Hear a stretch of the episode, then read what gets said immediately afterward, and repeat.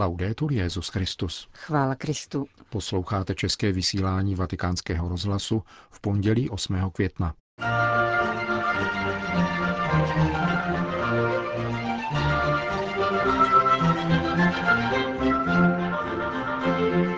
Víra se nemění, avšak upevňuje se a roste, kázal papež při raním v kapli domu svaté Marty.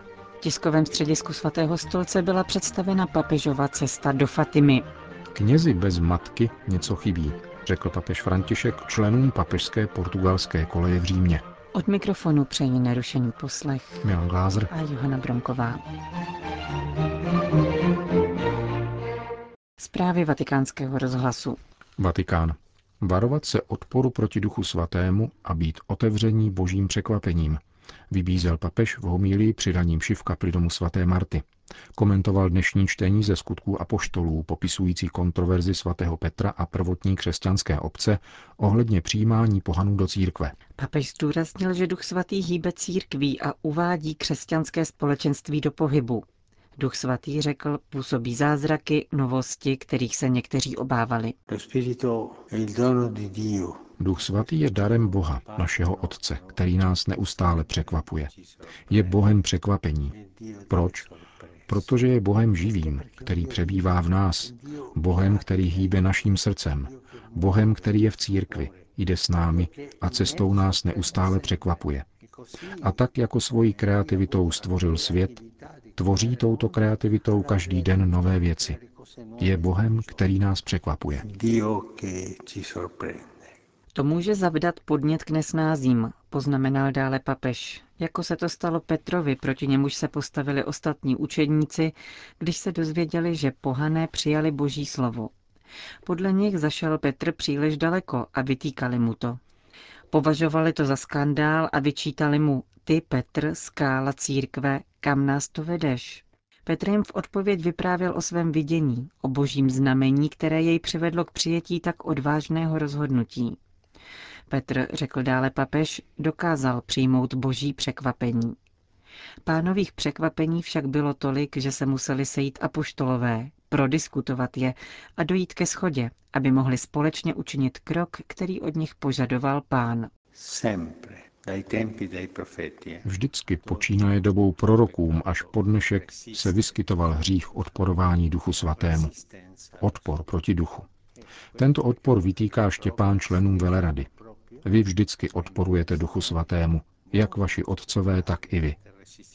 Odpor proti duchu svatému bývá vyjadřován slovy to nelze, protože vždycky to bylo takto a tak je to třeba dělat. Nezaváděj takové novoty, Petře. Uklidni se, vezmi si pilulku na uklidnění a buď v klidu. Toto je uzavírání se hlasu ducha. A pán v žalmu svému lidu praví, nezatvrzujte svá srdce jako vaši otcové. Pán po nás neustále žádá, abychom svá srdce nezatvrzovali, pokračoval papež s odkazem na dnešní evangelium. Pán říká, že má i jiné národy, jiné ovce, které nejsou z tohoto ovčince, a že bude jen jedno stádo a jeden pastýř. Pohané, řekl dále, byli považováni za zavržené a třeba, že uvěřili, nadále zůstávali věřícími druhé kategorie. Nikdo to neřekl, ale de facto to tak bylo. Uzavřenost, odporování duchu svatému. Věta, která vždycky zavírá a brzdí, vždycky to bylo takto, zabíjí svobodu, radost, zabíjí věrnost duchu svatému, který je vždycky napřed a nese církev ku předu. Jak ale mohu vědět, zda je něco z ducha svatého, anebo je to mondénní, z ducha tohoto světa či z ďáblova ducha? Jak? Je třeba prosit o milost rozlišování, tedy o nástroj, který nám dává samotný duch. Rozlišovat v každém případě, co je třeba udělat. A tak jednali apoštolové. Sešli se, rozmlouvali a uviděli cestu vytyčenou Duchem Svatým. Avšak ti, kdo tento dar neměli a nebo o něj neprosili, zůstali uzavření a nehybní. My křesťané, řekl ještě papež, máme mezi tolika novostmi umět rozlišovat. Rozlišovat, co je novost, nové víno pocházející od Boha a co je novost pocházející z ducha tohoto světa, novost přicházející od ďábla. Víra se nemění nikdy, víra je tatáž. Je však v pohybu, roste a rozšiřuje se. Řekl papež František a na vysvětlenou citoval svatého Vincence Ledinského. Pravdy církve mají postupovat vpřed, s průběhem let se upevňovat, s časem rozvíjet a s průběhem věků růst do výšky. Svoj homilii pak Petrův nástupce zakončil výzvou Prosme pána o milost rozlišování, abychom si nespletli cestu a neupadli do nehybnosti, rigidity a uzavřenosti srdce.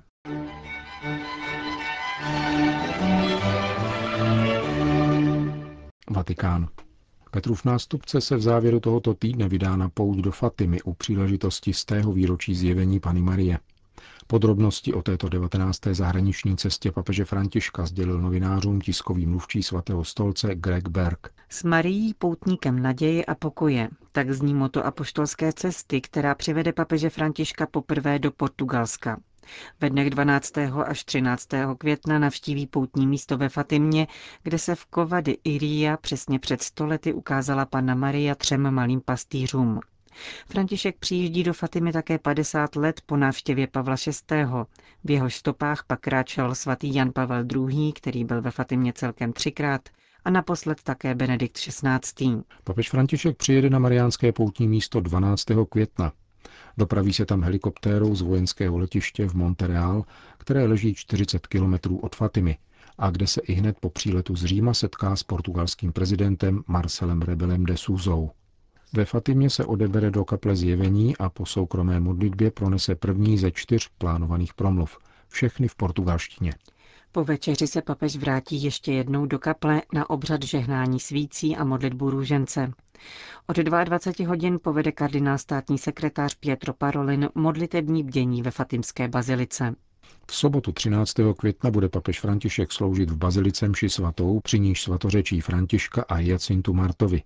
Pastýře, kteří spolu se svou sestřenicí Lucí dos Santos byli mezi květnem a říjnem 1917 svědky šesti zjevení Pany Marie. Po kanonizační liturgii svatý otec pozdraví nemocné a po obědě se setká s portugalskými biskupy. Do Říma se vrátí opět z vojenské základny v Montreal v sobotu večer. Vatikán. Pouhých pět dní před zahájením apoštolské pouti do Fatimy dnes Petrův nástupce přijal komunitu papežské portugalské koleje v Římě, jejíž počátky sahají do roku 1898. V současné době Lusitánum hostí třicítku kněží nejenom z Portugalska, Angoly či Mozambiku, ale také z Jižní Koreje a Indie. Z jeho alumnů vzešla šestice kardinálů a více než 80 biskupů. Petrův nástupce jim připomenul z té výročí mariánských zjevení v Kovada Iria a setkání dětí s boží matkou jako ústřední milost, díky které se zamilovali do Krista. Maria jako laskavá a schopná učitelka uvádí malé vizionáře do důvěrného poznání trojiční lásky a přivádí je k zakoušení Boha jako skutečnosti mnohem krásnější než je lidské bytí. Totéž přeji vám, drazí přátelé, ať nad všemi jinými pohnutkami, které vás přivedly do Říma a kvůli kterým se zde zdržujete, vystupuje jediný cíl – poznávat a milovat Krista a, řečeno slovy svatého Pavla, stále více se mu snažit podobat, až do úplného vydání sebe sama. Nehledě na akademickou specializaci má být prvotním zájmem každého studenta papežské koleje růst v kněžském zasvěcení, a to zakoušením boží lásky, prožitkem Boha blízkého a věrného, tak jak jej vnímali blahoslavení František a Hyacinta a boží služebnice Lucie. Od roku 1929 pohled Matky Boží doprovází ve vaší kolejní kapli prozby těch, kdo přistupují k oltáři. Hleďte na ní a povolte jí, aby na vás pohlédla, protože je vaší matkou a velmi vás miluje.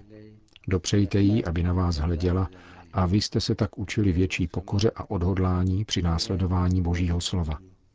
Bratři a sestry, upřeme zrak na svoji matku, která je v božím srdci. Tajemství této mladé dívky z Nazareta nám není cizí. Ona není tam a my zde. Nikoli. Jsme propojeni. Vztah k paně Marii zároveň utváří dobrý vztah s církví, neboť obě jsou matkami. Jak podotýká svatý opat Izák z hvězdy, o Marii lze říci totéž, co o církvi a naší duši. Všechny tři jsou ženy, matky dávající život. Je proto zapotřebí pěstovat synovský vztah k paně Marii, protože bez něj srdce osiří. Knězi, který zejména v obtížích zapomíná na matku, něco chybí. Jako by byl sirotkem, ačkoliv tomu ve skutečnosti tak není. Pouze na svou matku zapomněl. Avšak dítě v nesnázích vždy chodí za maminkou. Boží slovo nás učí, abychom byli jako děti na matčině klíně. Modlím se k paně Marii Fatimské, aby vás naučila víře, klanění, naději a lásce, tak jak to učila tamní pasáčky. Loučil se římský biskup se studenty a zaměstnanci portugalské papežské koleje. Vatikán. Kongregace pro východní církve a Papežský východní institut slaví v těchto dnech z té výročí svého založení. Jsme ve chvíli, kdy narůstá vědomí velkého bohatství, které uchovávají apoštolské církve a které se projevuje v liturgii, patristické tradici a spiritualitě, říká prefekt kongregace kardinál Leonardo Sandri.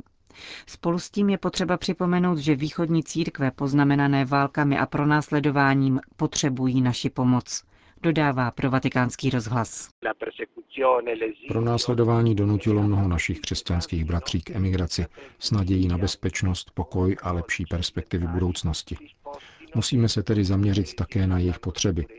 Vždy jsme v tomto smyslu spolupracovali s celou latinskou církví, s biskupy, kněžími a věřícími a chci vám za to poděkovat. Na této cestě je třeba pokračovat také, pokud jde o východní katolické církve, které jistě Blízký východ nikdy neopustí. Křesťané zůstanou na místě, aby tam nezbyly pouze památky a kameny, které nemluví a nemyslí, níbrž živé církve, která následuje Krista a zůstává činitelem pokoje a rovnováhy ve všech těchto zemích. Nás křesťanů bude málo, ale vždy zůstaneme v těchto zemích, abychom sloužili smíření a pokoji mezi jejich obyvateli.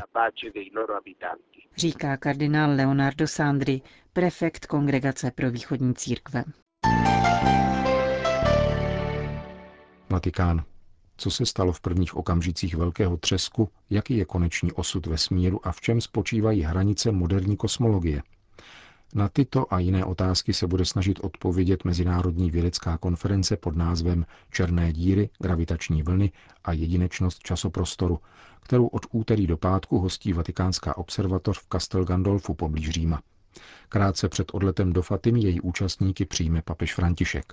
Jak objasnil dnešní briefing v tiskovém středisku svatého stolce, konference má být podstou vědeckému odkazu monsignora George Lemetreho, považovaného za otce teorie velkého třesku, půl století od jeho úmrtí. Lemaitre byl ředitelem Papežské akademie věd v letech 1960 až 66. Na tiskové konferenci jej připomenul otec Gabriele Jonti, kosmolog z Vatikánské observatoře.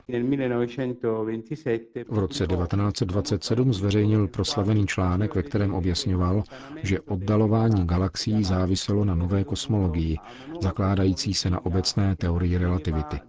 Byl to však velmi skromný a pokorný člověk a svému zcela zásadnímu objevu nedělal dostatečnou publicitu. Nejočekávanější téma konference zní, co by se stalo, kdybychom spadli do černé díry. Odpovídá Alfio Bonanno, kosmolog z astrofyzické laboratoře v sicilské Katánii. Odpověď, která všechny ohromí, je následující. V černé díře se prostor stává časem a čas prostorem. Může se to jevit jako bonmot, protože ve skutečnosti to tak není. Ale uvedl jsem matematické řešení vnitřku černé díry. Existují zde i jiná matematická tajemství, z čehož plyne otázka, zda jsou černé díry pouhé matematické objekty, a nebo jsou hodny vědeckého bádání. Cílem vatikánské konference je navodit dialog mezi dvěma významnými fyzikálními konstrukty 20. století, obecnou teorií relativity a kvantovou mechanikou, mezi kterými dosud neexistuje plné porozumění. Dodal na dnešní tiskové konferenci kosmolog Fabio Scardilli z Milána.